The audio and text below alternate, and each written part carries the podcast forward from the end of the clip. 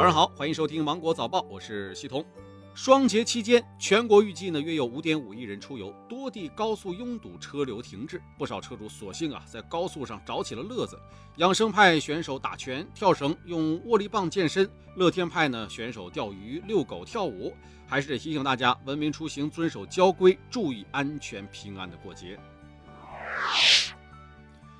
国庆中秋假期里，在海南热带野生动植物园里面，工作人员和游客小朋友们可以为可爱的动物们特制中秋月饼，并且亲手把月饼、竹笋和甘蔗等美食喂给动物们，和他们一起欢度中秋国庆佳节。十月一号，湖北宜昌一高速隧道内呢发生了车辆追尾的事故。民警赶赴现场救援的时候，遇到了大堵车。那当前方车辆听到警车鸣笛之后啊，一辆辆车开始自发的靠边挪动，为警车让出了一条近千米的生命通道，为司机们点赞。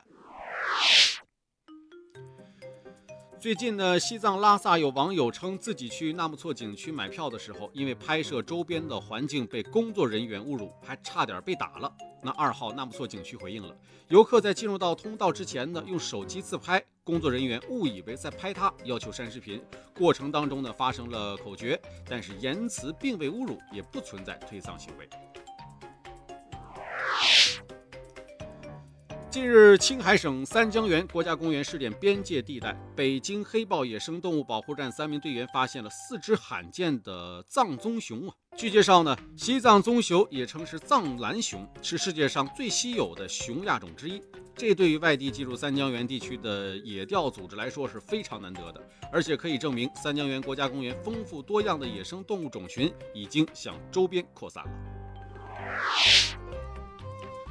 国庆档电影放映首日，各地呢共放映了电影三十六万多场，全国总票房达到了七点二亿元，创下了今年单日票房的新纪录。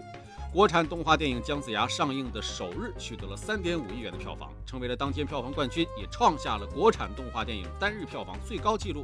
我和我的家乡夺冠放映的首日，也分别取得了不俗的票房成绩。